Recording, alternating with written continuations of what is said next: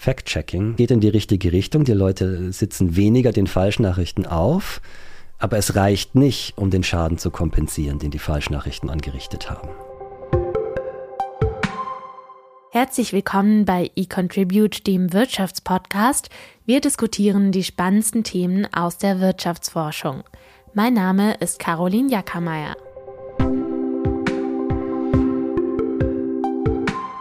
Laut unabhängigen Faktenprüfern beruhen diese Informationen nicht auf Tatsachen.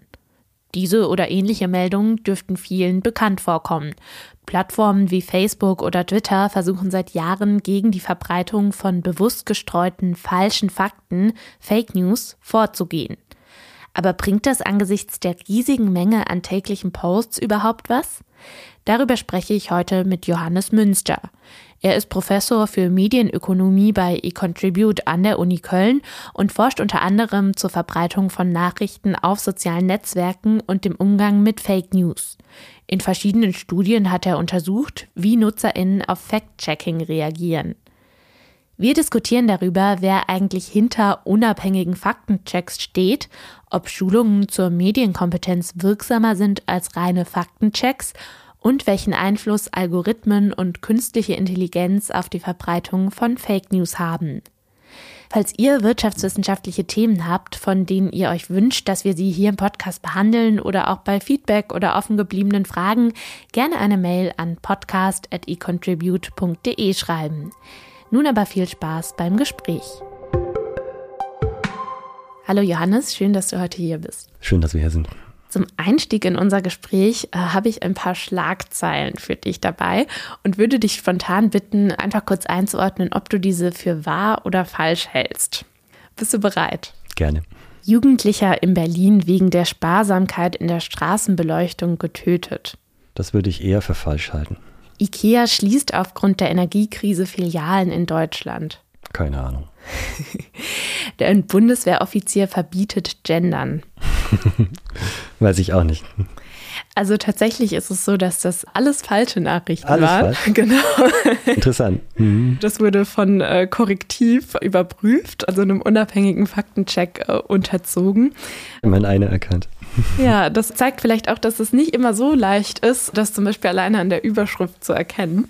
Trotzdem mal zur Einordnung. Was verbindet denn generell Fake News, beziehungsweise was sind Anzeichen, woran man Fake News erkennen kann? Ich würde gerne einen Schritt zurückgehen und erstmal darüber sprechen, was Fake News überhaupt bedeutet. Sind also Nachrichten, die aussehen wie echte Informationen, echte Nachrichten, aber eben falsch sind und dann ist die Art, wie dieser Begriff in der Literatur verwendet wird, nicht ganz einheitlich. Manche nehmen noch dazu, dass sozusagen absichtlich getäuscht wird. Was man natürlich ausschließen will, ist sowas wie Satire. Sieht auch vielleicht aus wie eine Nachricht und ist falsch, hat aber eine andere Absicht dahinter.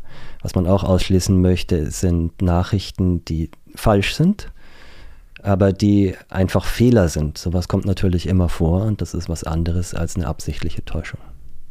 So, wie erkennt man die jetzt?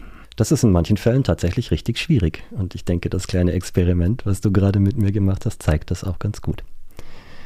Aber es hilft, wenn man seinen eigenen Kopf verwendet. Also ganz im Sinne der Aufklärung, wage es selber zu denken, hilft das schon. Und wie du auch schon angedeutet hast, manchmal hilft es einfach, die Überschrift genau zu lesen und sich zu fragen, halte ich das für plausibel oder nicht. Manchmal reicht das allerdings natürlich auch nicht aus. Und dann hilft es sich zu schauen, wo kommt denn diese Nachricht her? Wer ist denn der Absender? Wer hat das veröffentlicht? Bei Webseiten zum Beispiel ist es manchmal hilfreich, genau zu schauen, ob die URL wirklich die richtige ist, ob das wirklich spiegel.de ist oder da noch ein paar Buchstaben mehr drin sind und es nur so aussieht, als ob es von spiegel.de sei. Ähm, solche einfachen Heuristiken können durchaus helfen dabei, sich selber eine Meinung zu bilden. Was natürlich auch hilft, wenn man es in irgendeinem Fall wirklich wissen will, ist es einfach mal zu googeln und sozusagen selber ein bisschen äh, zu überprüfen, gibt es diese Nachricht bei mehreren, auch bei verlässlichen Medien oder ist es nur eine Nachricht, die bei irgendwelchen obskuren Quellen vorkommt? Ja, in dem Sinne war das Experiment natürlich auch etwas überrumpelnd, da man sonst vielleicht auch Zeit hat, sich da eben die anderen Merkmale etwas genauer anzuschauen. Wobei das vielleicht ja auch ein bisschen simuliert, dass äh, viele NutzerInnen ja auch einfach nur durch Seiten durchscrollen und vielleicht einfach nur einen Blick auf eine Überschrift erhaschen, die dann unter Umständen trotzdem irgendwie im Kopf hängen bleibt. Vollkommen richtig, ja. Gerade bei NutzerInnen von sozialen Medien ist ja häufig das Hauptinteresse, warum sie dort sind, nicht die Wahrheit über irgendein Thema herauszufinden. Das sind ja häufig auch keine Wissenschaftler, deren Beruf darin besteht, oder keine JournalistInnen, sondern man ist da aus anderen Zwecken, um sich zu unterhalten, um sich zu vernetzen und dergleichen mehr und hat häufig auch einfach nicht die Zeit dazu, sich damit stark zu beschäftigen. Fake News erkennen zu können, wird in der digitalen Welt immer wichtiger, beziehungsweise anders betrachtet, gestreute Desinformationen oder eben bewusst falsche Informationen äh, werden ein immer größeres Problem. In der Befragung des Meinungsforschungsinstituts Infratest DIMAP gaben 2020 76 Prozent der Befragten an, regelmäßig mit Fake News konfrontiert zu werden. Das sind äh, damals schon 50 Prozent mehr als zwei Jahre zuvor und die Zahl dürfte äh, im Zuge der Corona-Pandemie nicht gerade gesunken sein. Eine Studie des Massachusetts Institute of Technology, dem MIT in Boston, geht davon aus, dass Falschmeldungen bei Twitter im Schnitt fast doppelt so häufig geteilt werden als andere Inhalte. Also, dass falsche Nachrichten sich sehr viel schneller verbreiten als echte. Teilweise werden dafür auch Bots eingesetzt, die sich automatisch teilen und so immer mehr Menschen erreichen. Kann man dagegen denn überhaupt systematisch vorgehen oder ist das am Ende ein Kampf gegen Windmühlen? Man kann schon, man kann einiges tun. Ich glaube nicht, dass man alles schaffen wird. Das hätte ich vielleicht auch auf die Frage davor sagen sollen. Man wird nicht alle Täuschungen immer erkennen können, aber in vielen Fällen kann man schon. Wir können in dem Sinn, wie wir schon besprochen haben, unseren eigenen Kopf verwenden. Und wir können, wenn es wichtig ist, versuchen, zusätzliche Quellen heranzuziehen. Und das hilft. Das hilft beim Erkennen von Falschnachrichten. Es gibt aber auch, haben wir auch schon kurz erwähnt, die Möglichkeit, sich ähm, bei Faktencheckern zu informieren. Korrektiv zum Beispiel ist Faktenchecker oder die, die Presseagenturen wie die DPA haben auch Faktenchecker oder auch die Verbraucherzentralen. Was die machen, ist, sie überprüfen Nachrichten, die im Umlauf sind, auf ihren Wahrheitsgehalt.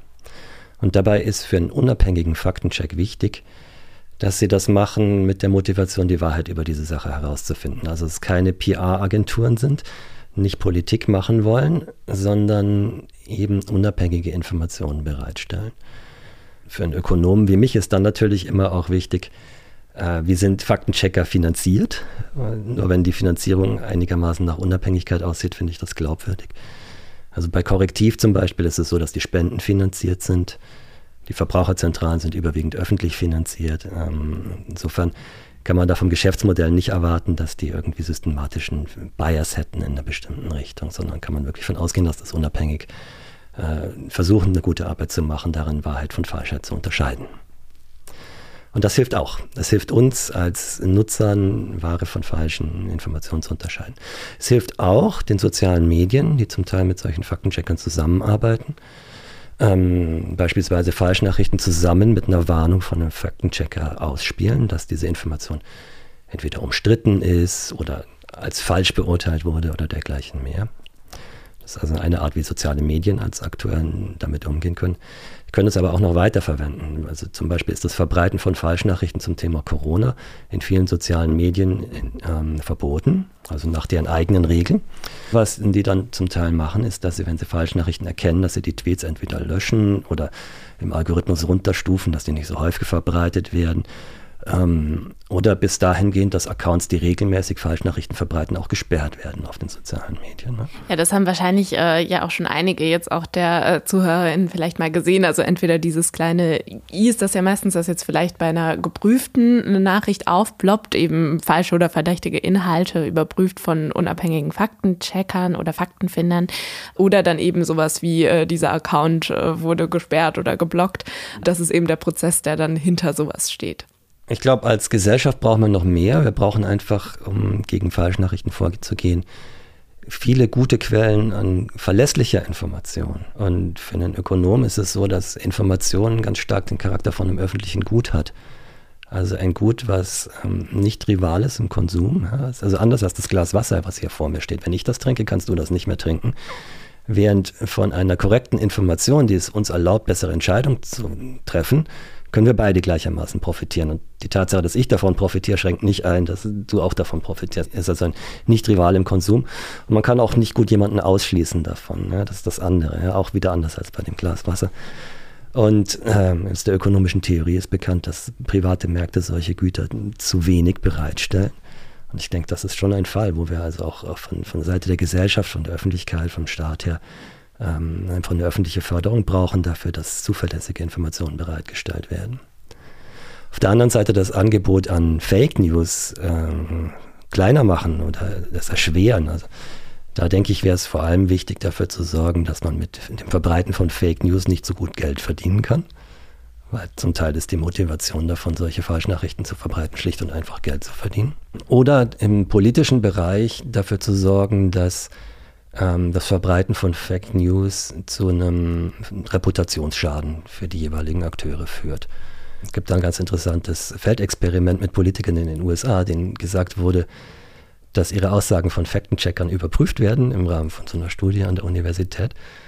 Und dann gab es eine Kontrollgruppe von Politikern, denen das nicht gesagt worden ist. Und tatsächlich haben also die, die wussten, dass sie jetzt unter Beobachtung sind, sich dann auch mehr zurückgehalten in, in der Folge. Also insofern Fact-Checking kann auch diesen Einfluss haben auf die Angebotsseite von, von Falschnachrichten. Okay, und vor allem, wenn irgendwie schon davor das Bewusstsein da ist, dass dieser Faktencheck dann in der Zukunft stattfinden wird. Absolut, genau, in diesem Sinne, ne? also als, als ähm, Abschreckung gewissermaßen. Etwas gegen Desinformation im Netz zu tun, ist ja nicht nur generell wünschenswert, um korrekt informierte äh, Nutzerinnen oder eine korrekt informierte Bevölkerung zu haben, sondern kann unter Umständen sogar über Leben und Tod entscheiden. Wenn wir zum Beispiel an Fake News zur Corona-Pandemie denken, die einige dazu gebracht haben, sich trotz Risikofaktoren nicht zu impfen oder äh, eine Erkrankung mit wirkungslosen Mitteln heilen zu wollen.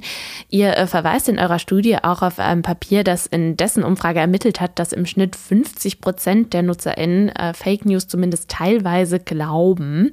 Kann man denn nun generell beantworten, ob es was bringt, wenn eben zum Beispiel bei Facebook oder Twitter diese Meldung aufploppt, die wir jetzt gerade gesprochen haben? Also was sagt da die wissenschaftliche Literatur über die Wirkung in der Realität?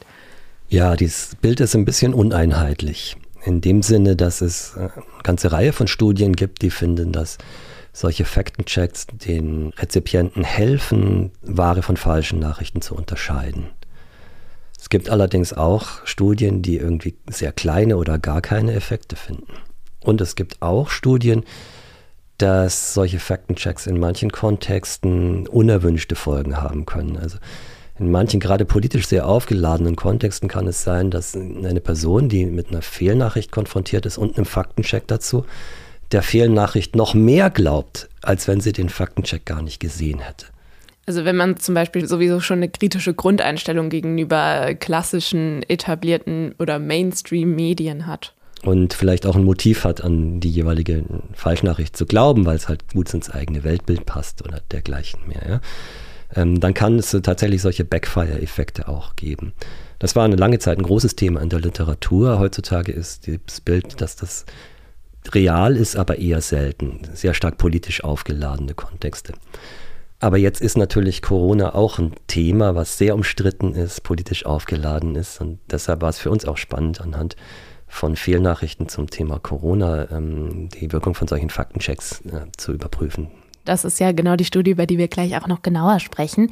Und wo es nicht nur äh, darum geht, was bringt denn Fact-Checking, sondern was bringen auch konkret andere Ansätze als eben dieser reine Button, hier wurde Fakten gecheckt, nämlich NutzerInnen generell in Sachen Medienkompetenz zu schulen, dass sie Fake News eben von alleine erkennen können. Eine Idee, die wir dazu hatten, war, dass Fact-Checking wahrscheinlich hilft gegen die Nachrichten, die jeweils im Einzelnen überprüft worden sind. Also sehr spezifisch, sehr punktuell gegen einzelne kursierende Nachrichten. Während Medienkompetenztraining ja eher eine Kompetenz, eine Fähigkeit aufbaut und deshalb vielleicht, hoffentlich, eine breitere Wirkung hat, dass eben gegen viele Falschnachrichten hilft und die Erkennbarkeit von Falschnachrichten generell fördert. Ihr habt äh, in einer Online-Umfrage mit rund 3000 Teilnehmenden in zufälliger Reihenfolge zwei richtige und eine falsche Nachricht zu gesundheitsbezogenen Themen gezeigt, also einmal zu Corona und einmal zur Einnahme von Nahrungsergänzungsmitteln. Das waren auch Fake News, die so in der Realität auf Facebook kursiert sind, also etwa eben falsche Berichte über Tote durch die Corona-Impfung oder falsche Tipps zur Einnahme von unnötigen ähm, Nahrungsergänzungspräparaten. Eine Gruppe bekam dann diese Meldung ohne irgendeinen zusätzlichen Hinweis gezeigt. Eine andere Gruppe erhielt bei den Fake News die Info, dass es sich hier eben um eine Falschmeldung handelt. Und eine dritte Gruppe bekam wiederum vor dem Lesen der Nachrichten zehn Tipps, wie sie Fake News erkennen können.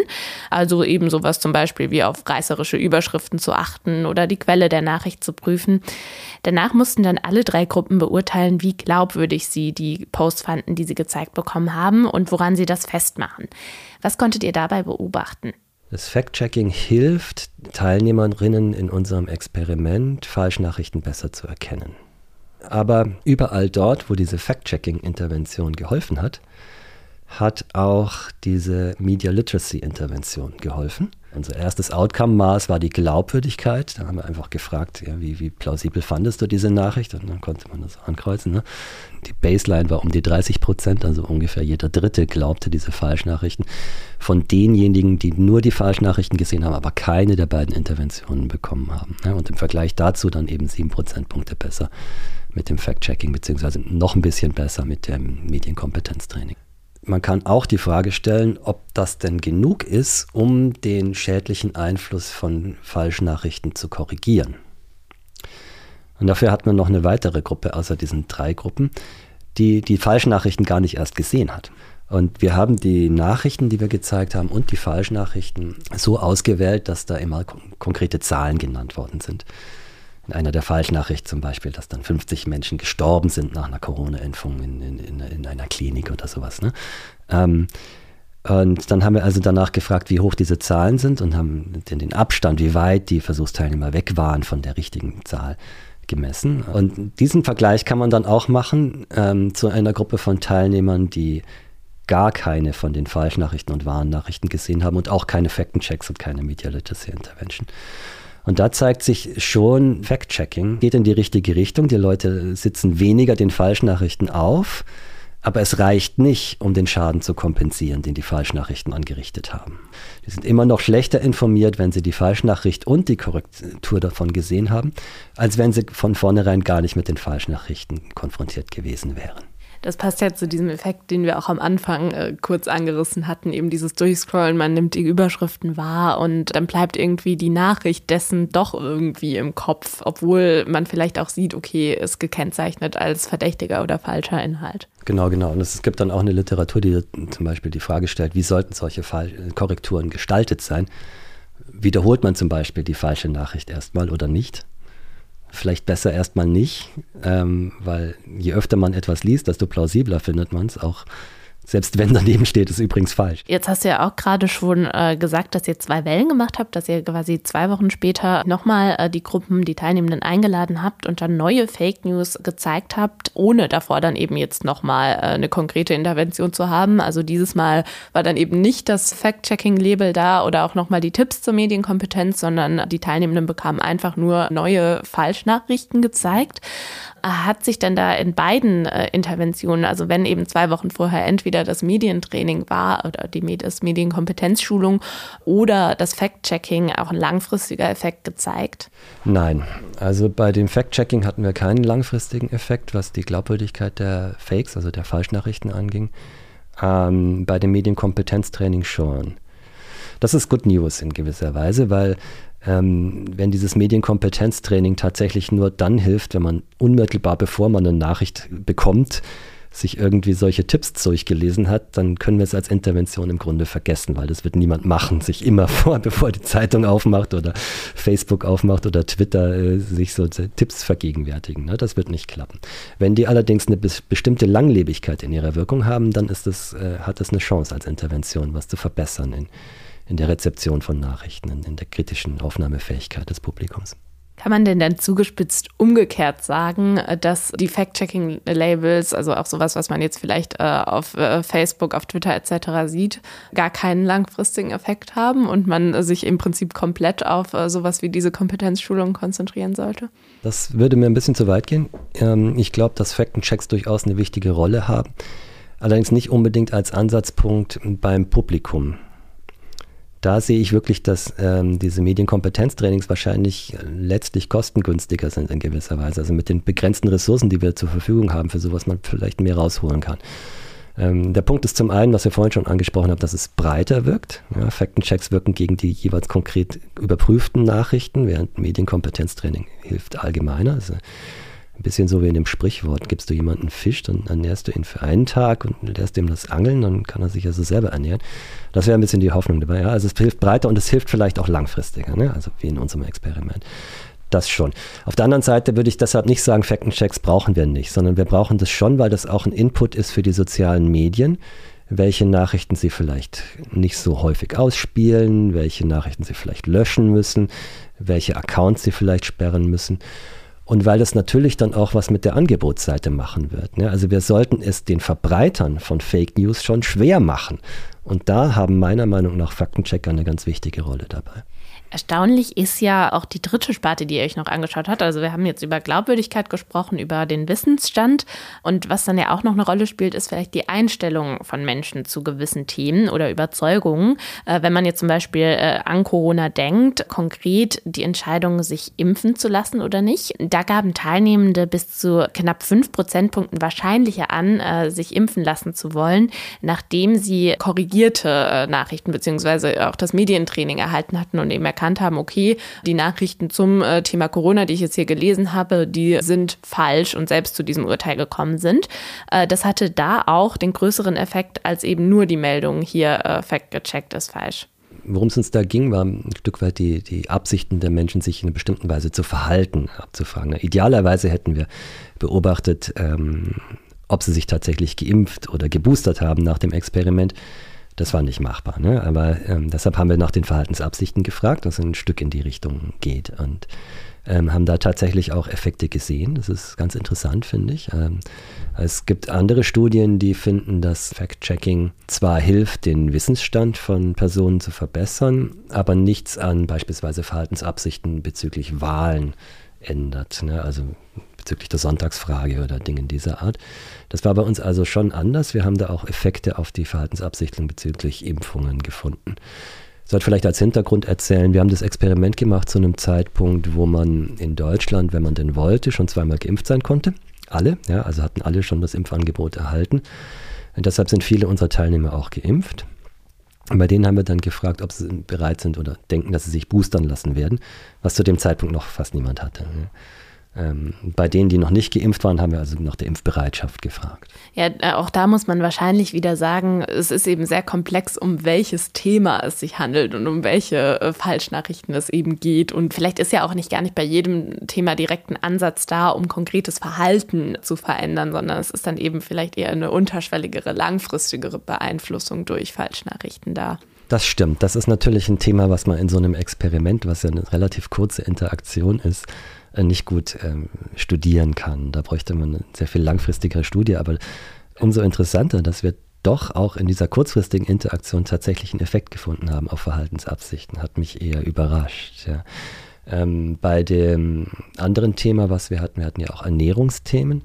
Auch da haben wir also nach Verhaltensabsichten gefragt, nämlich äh, ob die Personen in Zukunft Nahrungsergänzungsmittel zu sich nehmen werden äh, und haben da ganz wenig Bewegung gesehen. Dazu haben Menschen, glaube ich, ihre Meinung und lassen sich durch solche kurzfristigen Nachrichten in dem Fall nicht groß beeinflussen. Einen genauen Fokus legt ihr in eurer Analyse auch auf Anhänger in der AfD in Bezug auf Falschinformationen zur Corona-Pandemie beziehungsweise auch der Entscheidung, sich impfen zu lassen.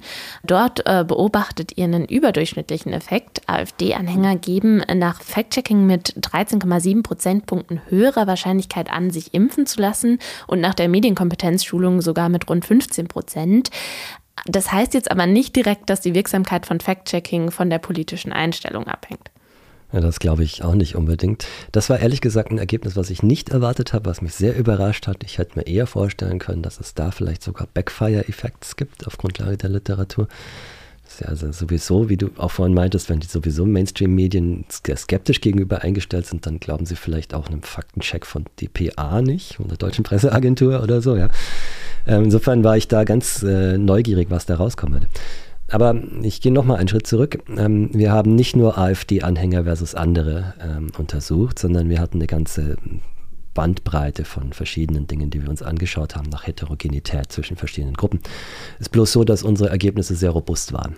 Ne, also wir haben nicht viel Unterschiede gefunden zwischen sagen unterschiedlichen Erziehungs-, äh, Ausbildungsstandards, äh, ob jemand Abitur hat oder nicht oder Dinge dieser Art.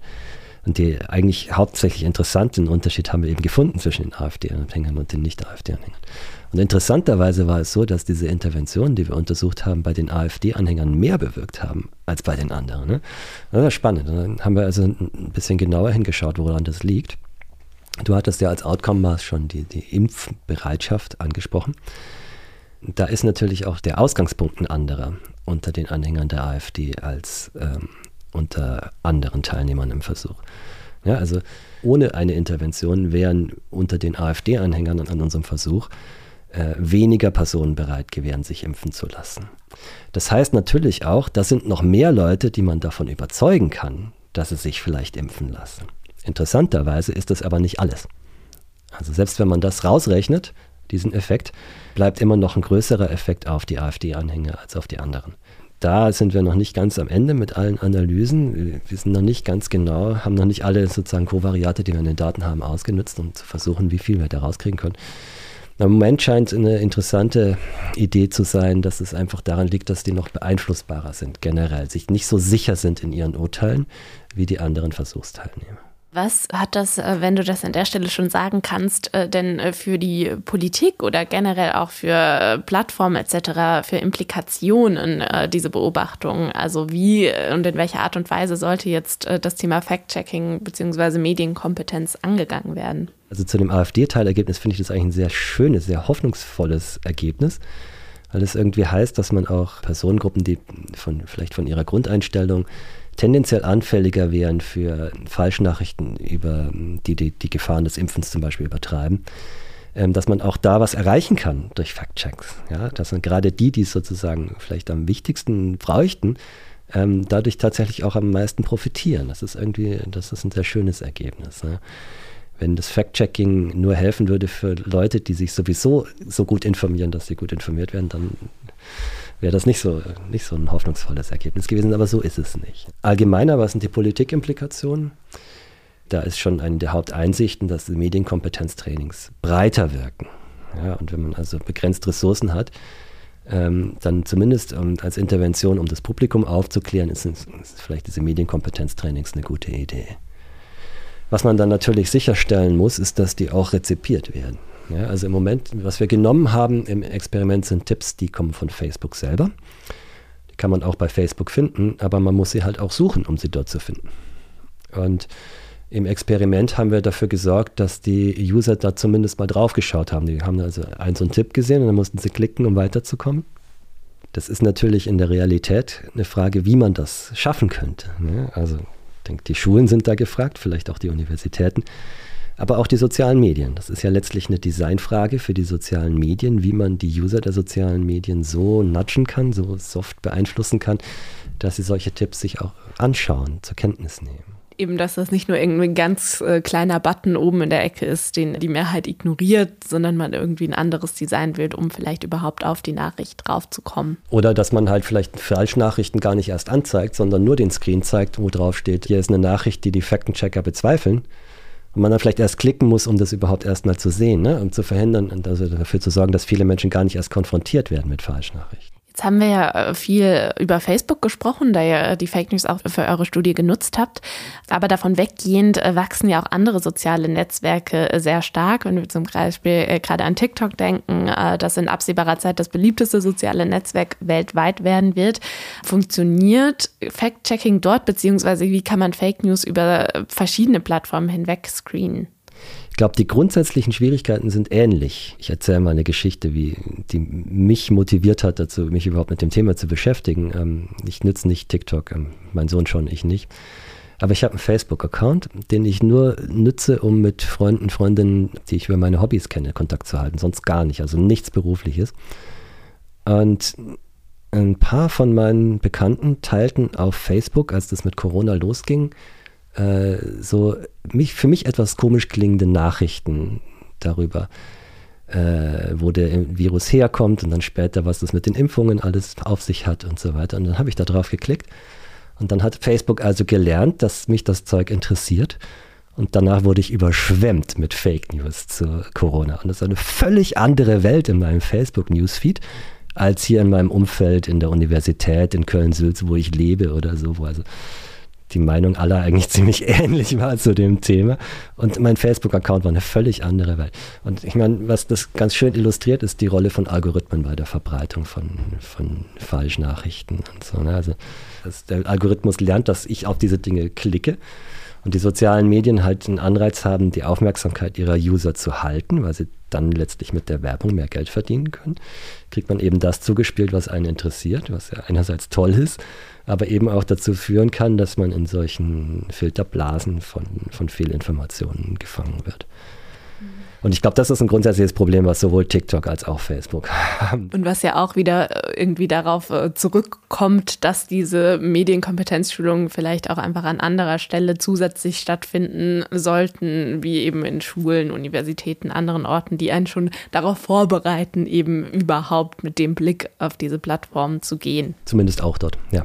Genau. Jetzt hast du auch gerade schon am Rande Algorithmen angesprochen. Äh, das Bundesministerium für Bildung und Forschung investiert ja auch in verschiedene Projekte gegen Desinformation und fördert aktuell verschiedene Ideen, darunter auch ein Großteil von Startups, die auf künstliche Intelligenz setzen, äh, die zum Beispiel Stilmittel von Fake News erkennen können, womit auch dann ja ein großflächigerer Faktencheck möglich wäre, als eben wenn Menschen die händisch prüfen müssen. Allerdings kann eben künstliche Intelligenz natürlich auch auf der Gegenseite Seite genutzt werden und immer schlauere Fake News generieren. Wie schätzt du persönlich diese Entwicklung ein, beziehungsweise welches Potenzial siehst du da in der KI in Bezug auf Fake News? Zum einen glaube ich, dass die Täuschungsversuche immer besser werden werden. Ja, also ich denke an Deepfakes zum Beispiel, wo man einfach Videos produzieren kann, die so aussehen, als ob beispielsweise du irgendwas gesagt hättest oder getan hättest das ist technisch inzwischen so gut, dass man als normaler Mensch kaum eine Chance hat, das irgendwie zu erkennen, von einem echten Video zu unterscheiden. Auf der anderen Seite, hattest du ja auch angesprochen, steigen auch die Möglichkeiten, gegen Fake News vorzugehen durch künstliche Intelligenz. Ich glaube, das ist so ein Wettrennen. Ja? Also auch wenn man einen Algorithmus entwickelt, der vielleicht Falschnachrichten erkennt, dann reagiert natürlich die Angebotsseite auch darauf. Ne? Also wenn die Verbreiter von Falschnachrichten wissen, dass sie mit bestimmten Tricks nicht mehr durchkommen, dann lassen sie sich halt neue einfallen. Und das, das generiert dann so ein Wettrennen zwischen den beiden Seiten. Ja. Aber wir sollten es zumindest den Verbreitern von Falschnachrichten schwer machen, damit Geld zu verdienen oder politischen Einfluss zu generieren. Ja? Und da kann natürlich auch künstliche Intelligenz helfen, das, das zu erreichen. Also hast du Hoffnung, dass die gute Seite das Wettrennen gewinnt? Ja, ich bin immer optimistisch. Aber wir müssen das schon ernst nehmen. Ja, das ist ein guter Appell zum Ende und dann bin ich sehr gespannt zu beobachten, was die nächsten Jahre und Jahrzehnte in Bezug auf Desinformation auf uns zukommt und wie auch das Bewusstsein in anderen, vielleicht auch jüngeren Generationen dafür sein wird, vielleicht auch einfach mit einem anderen Blick auf soziale Medien zu schauen. Äh, ich danke dir auf jeden Fall für deine Einschätzung und unser Gespräch. Vielen Dank. Das war der Wirtschaftspodcast des Exzellenzclusters eContribute der Universitäten Bonn und Köln, gefördert von der Deutschen Forschungsgemeinschaft. Im Cluster forschen unsere Mitglieder aus Politik, Rechts- und Wirtschaftswissenschaften sowie Psychologie und Soziologie. Wir wollen Märkte besser verstehen, um soziale, technologische und wirtschaftliche Herausforderungen der heutigen Zeit zu meistern. Danke fürs Zuhören.